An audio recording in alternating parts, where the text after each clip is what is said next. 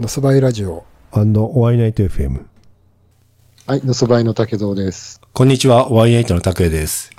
えー皆さん、ワイナンショー。ワイナンショー。このラジオは、ノスタルジックバイクの竹蔵さんと、ワイナイトの拓也のえーコラボラジオです。収録した音声をお互い独自の切り口で編集し、えー独立配信しているので、似て非なる内容となっています。えーぜひ、ノスバイラジオとワイナイトラジオを合わせてお聞きください。ああ、今日ちゃんと言えたよ。言いましたね。はい。言えましたね。えっとですね、いきなりですけどね、今日スペシャルゲストをお呼びしてます。ラックスの伊藤さんです。えラックスの伊藤さん、はい、こんにちは。えー、こんにちは、お会いなんしょう。ザラックスの伊藤です。よろしくお願いします。はい、よろしくお願いしまお願すい。します。お願いします。今回、あの、ジュンさんからあの、ご紹介いただいて、えっ、と、2月いつでしたっけライブが次。のライブですかそうですね12日ですね。あ、2月の12日にライブが、えっ、と、場所はどこでしたっけ、えっ、と、横浜館内のシルバーバックっていう場所になりますね。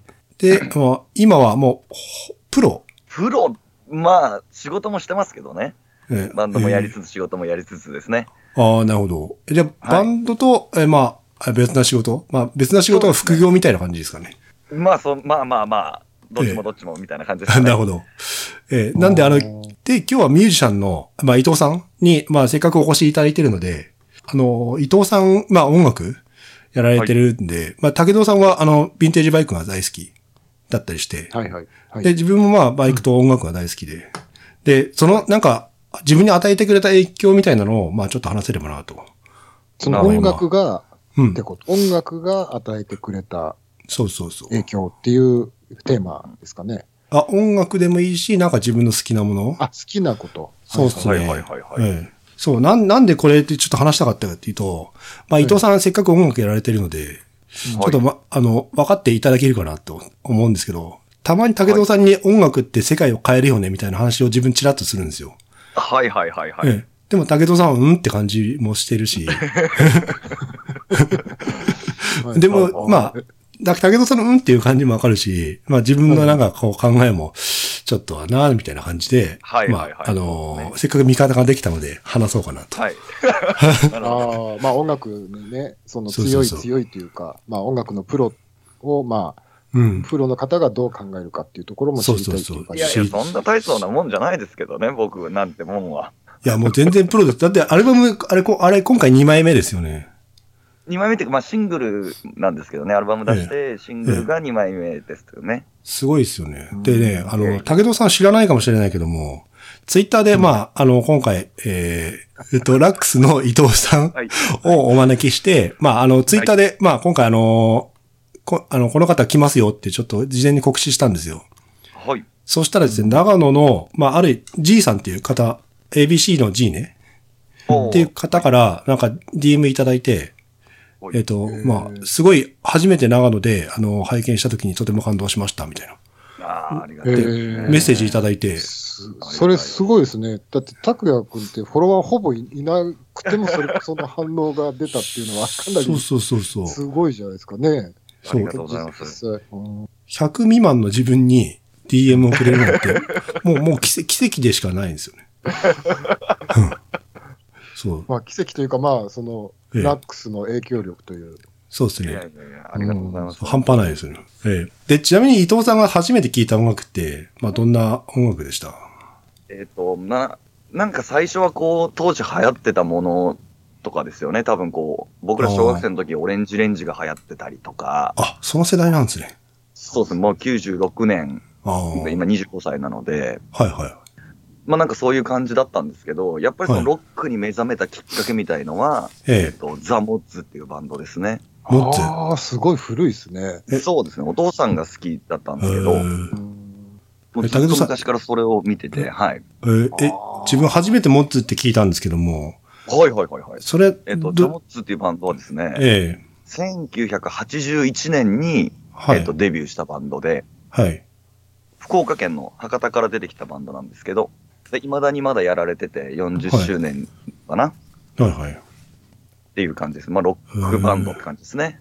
武田さん知ってましたああ、知ってますよ。あの、あれ崩れ落ちる前にとか僕ああ、よくご存知で。はい、うんまさにあそうです。の、うん、すごく、なん、なんつうんでしょう。あそこら辺って、あの、すごく日本のパンクが流行った、あの、アナーキーとか、はい、はい、はい。あはいの辺よりも、のと、まあ、同世代って、自分はあんそうでますあそこら辺はあんま造形ないんですけど、はい、あのーうん、そうそう、そういう認識で、で、なんかすごく、ななんでしょうね、あの、割とひ、品があって僕はすごく、あうんーうん嬉しいですね、僕。うん、なんかね、も、なんか、も名前もね、なんか、モッツっていう名前がなんかちょっと、うんなんとなねく、そう、おしゃれな、いなん か、あのなんとなくそういうイメージがありもするんで、僕の中では結構、うん、好きで、まあ、その、まあ、崩れ落ちる前にっていうのを、たまたま前に聞いたとき、わあ、これすごいかっこいいと思って、あへーの、今、そう、へスーポティファイお気に入りに登録してる。えーすあごいマジですかええーーうん、だかへーら、拓也くんだけですよ、知らないのは。あれちょっと自分なんかすごいおい、おい、で、出だしから置いてかれた感じがすごいするんですけども。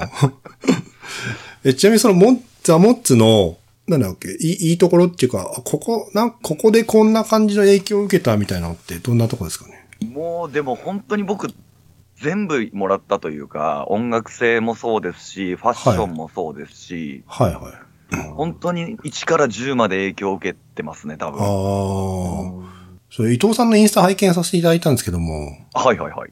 なんだろう、その影響もあって、あのーなんだろう、まあ、天下のハットっていうんですかね、あれ。ああ、まあ。みたいなんハット被ったりギャングっぽいそうそうそうハットみたいなね。そう。そうですね。それも完全にそうですね。ああ、も、もっつ系の感じがちょっとしたんですけど。そうねやっぱザモッツから、例えば、えっ、と、派生していって、こう、ザ・クラッシュっていうバンドがイギリスにいたりとあーか、あはいはいなんかそう、パンクを探っていったりとか、まあええ単純にその、なんですかね、ゴッドファーザーみたいな映画が好きだったりもするんですけど、あへーえ。なんかその流れからですね。へえ。うんいやー、うんクラッシュも、やっぱりちょっとあれですね、ぼ僕もクラッシュは高校生の時すごい流あ行あ、本当でっすて、か。あの初期版って言わはれいる、はあいはいのはい。まあ、ピストルズだったりそのジはいはいャ、はいジャムだったりとか、あークラッシュだったりっていうのもが、すごく流行っうあんの高校の学校内ですごい流行って、へえ。へえあのロンドンコーリングとか、うんはいはいはいはいまああのうんこれもあのお気に入りに登録してますああ、本当へでえす。もうまさにその辺が大好きって感じですへね。え。あの辺はかっこいいですね、あのザあのジャムのあのポール・ウェラーとか。はい、うん大好きです。あの、あの、なんだっけ、えっとね、インザシティとかも、はいはいはいはい。すごい、それあこれそ、ライブでよくインザシティはカバーさあへーあ、あれかっこいいですよね。ははい。へええ、ど、どんな感じの音楽なんですかまあ、パンクですよね、多分ね。ああ、そうジャンルで言うね。なら。はい。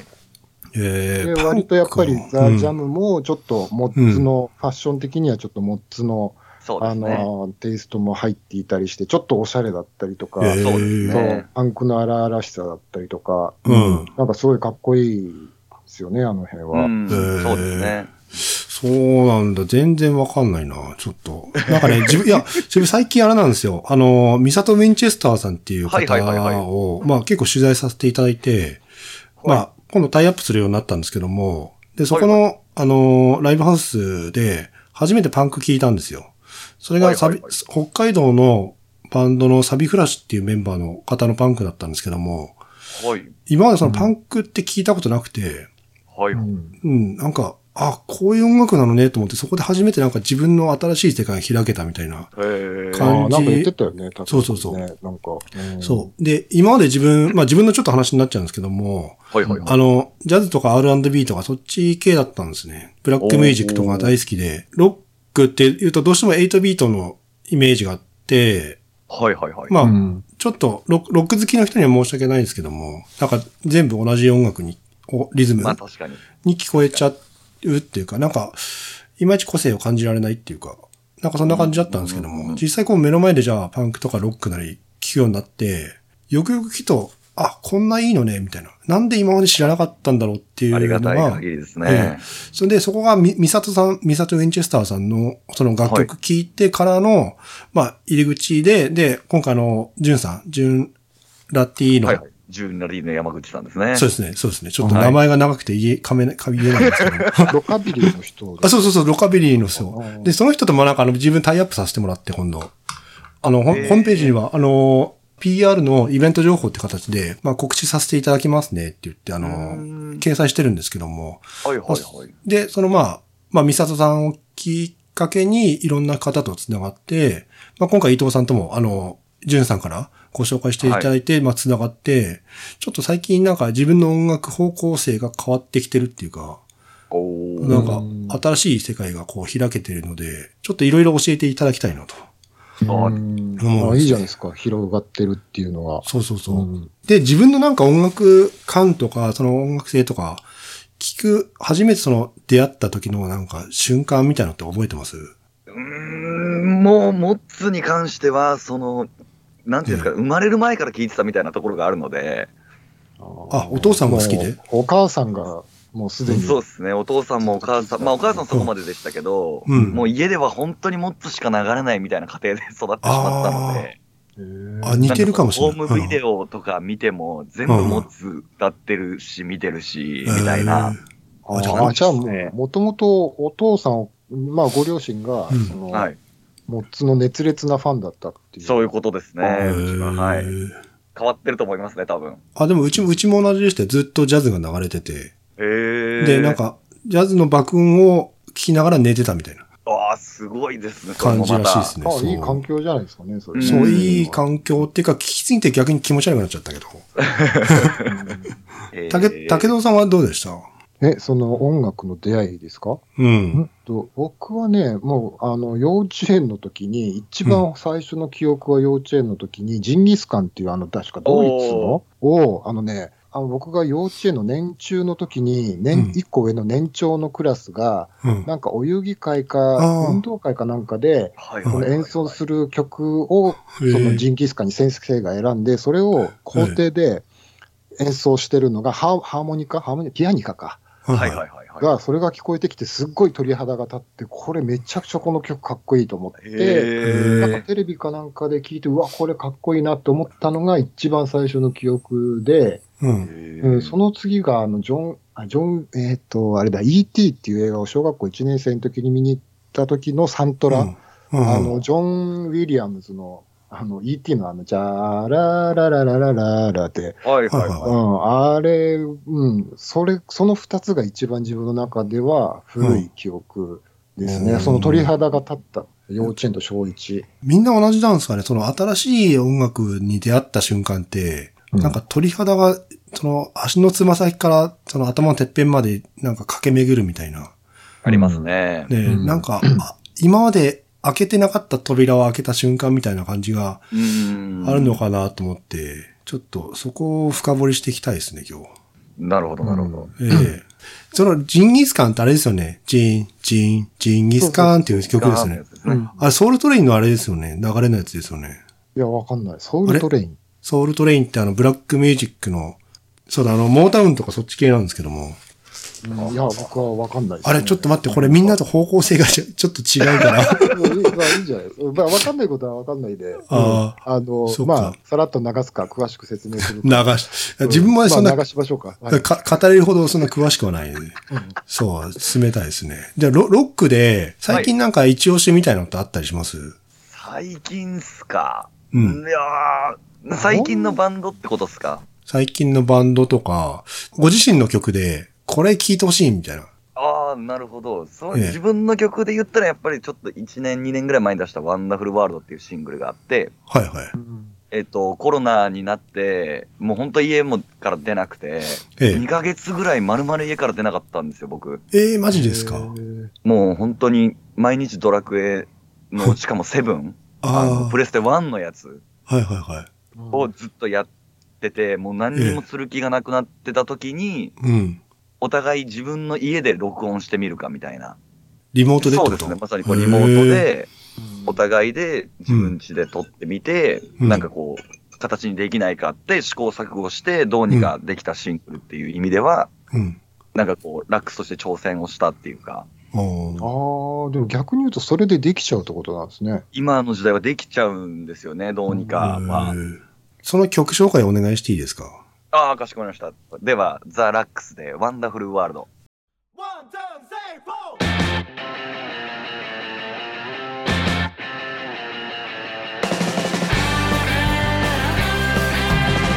テレビは変わり映えもせず有識者が語り合ってネットは情報の洪水ほらおかしほら取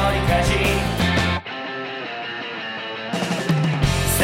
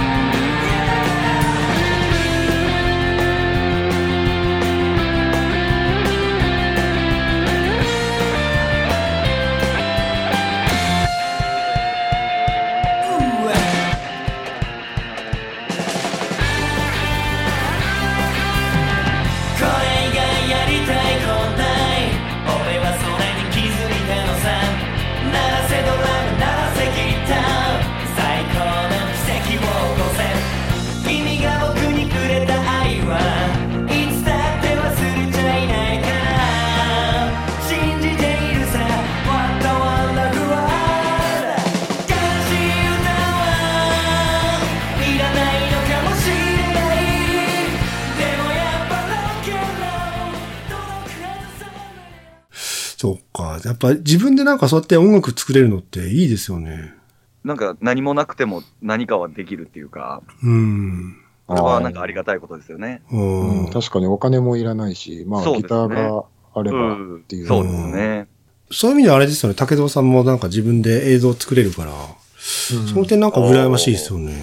まあ、でも映像の場合はね、とりあえずカメラを回せば、まあ、撮れるっちゃ撮れるから、はいはいはい。うん、やっぱりその創造性という意味では、やっぱり楽曲はね、まあまあ、うとりあえずじゃらんと弾けば弾けるのかもしれないけど、やっぱりなんとなく創造性という意味では、楽曲作れる方が高いような印象は、あありますけどあ、そう。まあまあ、まあでも確かに、うんまあ2つとも共通してるところあるのかもしれないですけどね。そうですね。うん。でも、武蔵さんの映像ってただの、その映像じゃないじゃないですか。ああ、それはありながんとうごかざいま、す。うん。なんか映画風っていうか、よく、よくね、うん曲となんかマ、マッチっていうか、その合わせて使う作品が多いと思うんですけども、はいはい。やっぱ、どんな感じの、どんな感じどんな感じっていうか、なんだろう、その、客、え、客、ん曲を使うかん、なんだろう。 違う違う。ちょっとね、あ頭で浮かんでんだけどね、なんか、多分なんかね、ふた二人のクリエイターを相手にすると、なんかすごい頭ごちゃごちゃになりますね。あなんかその楽曲とのその、うん、 そそうそうそううそう。こう合わせ方みたいな。うん、そうそうそう。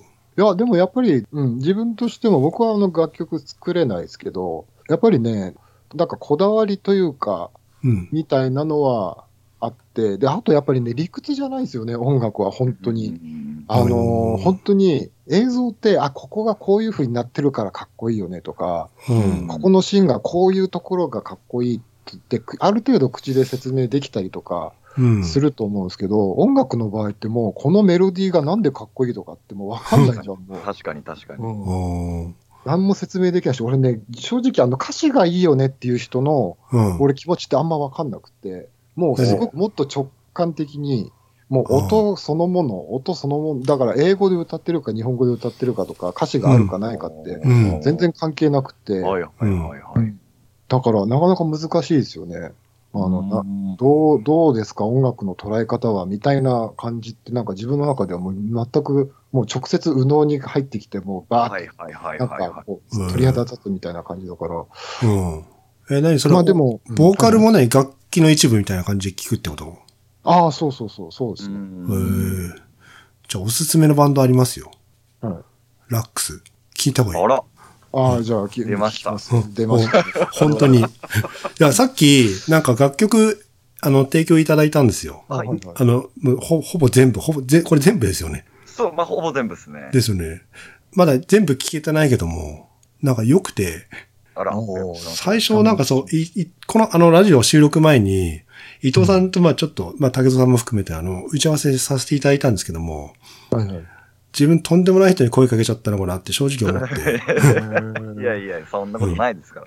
いやいいやや、でも楽曲はね、やっぱり、あの僕もほら、あの映像に載せるための楽曲を、うん。まあいろいろ選ぶじゃないですか。うん、で、ああいうの選んでて、いろいろほら振り、まずはやっぱり無料で使いたいからとか言って、その、うんロイヤリティもフリーだし、うで、んお金も払う必要もないものから探し始めて、うん、やっぱりそうするとね、すっごい安っぽく聞こえるんですよ。はいあはい。わかる。うん。そうすると、あ、じゃあやっぱりお金払わなきゃダメだなって言って、ロイヤリティはふ、あの、お金は払ってロイヤリティフリーの、まうあ、んそれなりのお金を払って探すじゃないですか。やっぱりないんですよ。やっぱりね、違ううんんですよね。その今ま違でう普通に当たり前に聴いてる曲、そのね、Spotify とかで聴いてるプロの人たちの自分が好きだと思う曲うん。が、そこで初めてなんか、あ、うんこんなに見つからないんだって、うーんっていうのあーが、わかそるのわか違る和感なく、あ、これかっこいいなって思う曲を作る大変さみたいなのが、うん。うん、あ、こんなに見つかんねえんだっていうのが、その時初めて、その自分が、その、選ぶ、その自分がその映像に乗っけるっていう、その立場で探した時に、うん。うん、あのーそうそう感じて、うん。たんですね。うんだから、その拓也君が今、その聞いて、なんか、あすごいなとか、かっこいいなって思うのって、うん。なかなりすごいことなんだなっていうのは、そう最そう近すごく思います、なるほどなるほど。そううん。だって自分、そう、ささっきも言ったけど、そのジャズとか、その R&B しか聴かないうん人間なのに、まあ自分で決めつけるのもあれですけども、うんそのはいはいはいロックってまた別ジャンルじゃないですか。はいはい。それをなんか、いいって思わせてくれるその楽曲ってすごいなと思ってて。うん。だから、今回のデーに本当感謝みたいな感じですよね。いや、こちらこそですよ。いやいやいやえ例えばそのなんか伊藤さんの場合って、はい。その曲作るときにこう、こういう曲作ってくれとか、まあどこ、はいは誰いかがた頼まれたりするんですかね。まあなんかそういう感じもありますよね。例えばその前回のアルバムは、うんえっうと、んプロデュースをしてもらっていたんですけれども、先輩のバンドの方はたいちはい。なんですけどはいね。はいはい。で、その時に、こうアルバム、こういう曲でやろうと思うんですけど、つったら、あの曲が、うんこういう曲がないな、みたいな。うん。こういう曲書いてこい、みたいな。うん。僕らは宿題って呼ぶんですけど、うん。突然メールで、うんえっと、バスケットシューズ、ギター、恋人、友達、う青ん春で一曲みたいなメールが突然届くんですよ。で、それを仕上げて持っていくみたいなことはありましたね。え、これもしかしてあれなんじゃないですか竹蔵さんとうん伊藤さんでコラボできるんじゃないですか、ああ、ぜひ。なんか、ぜひですね。ああいうのって実際でも、あの、ちょっと生々しい話ですけど、はいはいはい。その例えば僕が一曲こういう感じで作ってくれっていう感じで一曲お願いしたときにその、こそのお金ってどのぐらいでできるものなんいやいやいいやいや、いいいいですよ、そんないのやは。、いや、で別もに。そ、それはダメじゃないですか。お互いそれプロなんだし。どういう媒体でやるかっていうか、その僕らの曲で、僕らのアルバムに入れていいんだったら全然、全然いらないですよ。へへーーあそっかそっかその曲もの権利を別にああ、そそういうのこと。全面的に渡さないんであればっていうことなんそうですかそあの、ーそこだけじゃないですかね。その権利あ問ー題。なるほど、うんね、生々しい話をするならば。うん なるほどねあーはいうんえーいや、まあ確かにそこで、そのお互いになんかメリットがあるんであれば、うん確かにそういうのもありかもしれないですね。例えばまあそれをなんか、あのね、いろんな人に聞いてもらえて、そこかうら、んそうですねそ。のそこからその、うんそれが起爆剤になって自分を知ってもらえるい、や、そ本こ当そうでです売れるっていう、その機会が得られるんであればとか、そういうなんかいやいもちろんろんなもち条ろん件があるでしょうけどね。そうですね。まあ、ただあげますよっていうのはね、なかなかやっぱりそれってね、し仕事ですからね、やっぱりまあ、一応そうですね。なんかね、あの結構こういうのって、あの減るもんじゃないじゃんって、 あの思わはいはいれはがいちはいなはいはい。ところもあると思思うんですよね。あの僕もほら、別にカメラ回すだけじゃんみたいな。だ う。はいはいはいはい。からなかなかでそういうのって結構分かってもらえなかったりするとあーころもあるとは思うので、うんで自分が取る立場になると、やっぱりなんかじあの、ただでやってもらえるって初めから思われるのって結構 嫌だった確かに。そうですねあーそうです確ね。形がないもんだから余計ですよね。そうそそうなんですよねうん。でも CD あんじゃんみたいな感じもあるし、うん ね。あの、いやいや、その、なんかね、聞いてんだから、それはお金払って当たり前でしょみたいな感じも、うんなんか最近は、まうんわかん、その感覚は最近まで分かってなかった自分も、まあいるし、いやぶっちゃけなんかあの、あれじゃないですか、ほら、違法サイトとか、まあ、うん昔はちょっとね、それで聞けたりもしたから、うん。なんか、その、その感覚に慣れちゃうと、ああ、なんか曲ってただなんだな、みたいな感じになるけども、うん確かに。でもそれってあれなんですよ。結局なんか音楽業界の衰退を自分で招いてるだけなのかなっていう。まあ、確かにそうではありますよね。そうですね。そう、ちょっとあんまこういう話でな、するとね、全然止まんなくなっちゃうからやめましょ う。うんそうですね。なんか、 そあうそうの、あんまり確かにね、そういう権利とか真面目な話をします けど、確そうそうそう。かにあんまり、なんかね、ちょっそうとそう説教じみた話になっちゃうかもしれないですね。うん、そうですね。それはまた別の機会に。いや、一回この前なんかあの、収録でその竹蔵さんと、その、まあ、お金の話もちょっとさせてもらって、はいはいはいはい。あれは結構あれですよね。全然とお互い止まらずでしたよね。うん、まあ、そういうとこはあるかもしれないですね。やっぱり、まあなんか、それなりに、こう、なんか、パッと遊びでやってるっていう感じではなく、継続的にやってるとね、そまうあそそうういうそうところもできてきますよね。そうそでれすねは多分伊藤さんも同じだとは思うんですけど、はいうんまあ、じゃあ、こ今度その辺、あの、伊藤さんとインタビューさせていただくときに、まあ、詳しくおきお聞きしようかなと思います。ぜひよろしくお願いします。ええよろしくお願いします。今後の活動についてお聞きしたいんですけども、はいはい。えっ、、と、2月12日でしたっけはい、2月12日ですがね。館内でやるのと、あと弾き語りがなんかあるってお聞きしたんですけども、あ、その前ですね。はい。 2月の5日の高円寺にある片バーっていう、まあ、ライブバーみたいなところですね。はいはいはい。で高、えっ円寺とね、ソロの弾き語りをさせてもらいます。あ、そこもちょっと自分、あの、お邪魔できたらしようかなと思っあてるんで。あ、ありがとうございます。ええぜうひ。ん、あ僕もこちらはあのチャージフリーなので、うんあ皆さんありもがとちゃうございんますとお越しください。じゃあ、武藤さんも無理やり連れてって、あの、ちょっと行くので。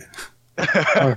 うん。あのね、僕ね、結構あれなんですよ。高校時代が、あの、自分で曲作ってる人とかが結構いて、うんはい僕その頃って、なんだろうな、ちょうどイギリスでブリッドポップっていうのがすっああ、ごい流い行いっですね。た、はい。うんそう、じ時代で、その頃の楽曲を聴すっごいたくさん聴いてる人たちが結構いて、うんあのね、バンド、みんな、まあ、特に僕らの世代って結構バンドやってる人もたくさんいたし、はいはい。ライブもね、まあ、高校から大学にかけて結構みんないろんな人、自分もやってたし、はいうはんい。だからねえあ、そうななんのか意外。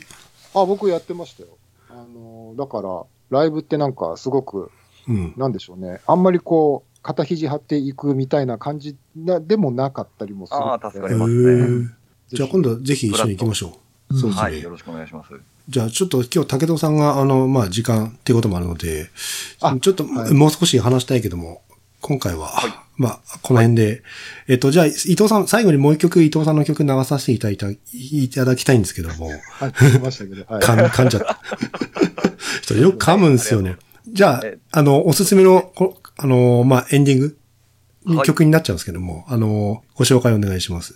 はい。まさにさっき話した、その先輩からの宿題で作った曲なんですけど、えっ、と、僕らの、なんか青春時代みたいな、ちょっと昔、学生時代から今までみたいな、なんか青春をテーマにちょっと書いてみた曲があるんで、それよかったら最後に聴いてください。とザラックスで、スイートデイズ。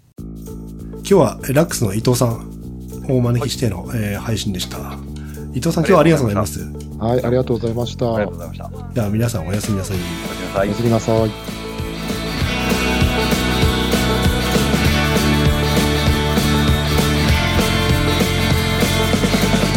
差し込んだ朝日剥がれ落ちるまで消えた歌声と夢の繰り返し吸い殻のような街何もない部屋で散らかしたままのベッドに浮かんでみせないよ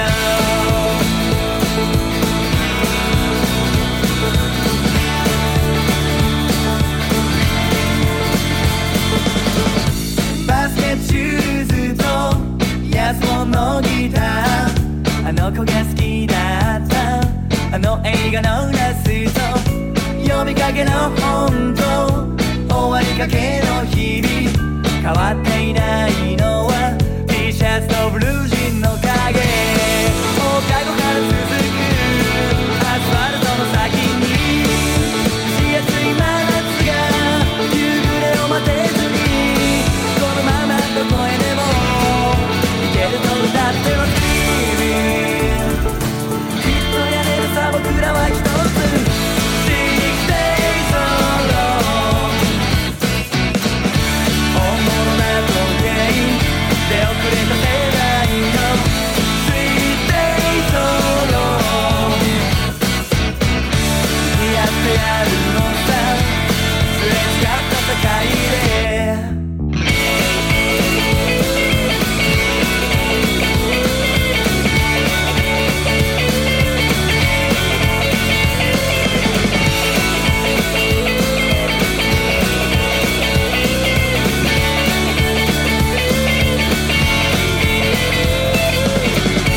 いくつかの恋と出来の悪い友達赤いギターと青いジーンズだけたったそれだけで立ち向かおうだなんて髪は笑うかな君は笑うかな放課後から続く週末の向こうにめまいのするような明日からを待てずにこのままどこへでも行けると歌っては Dreaming きっとやれるさ僕らは一つお会いナイト FM。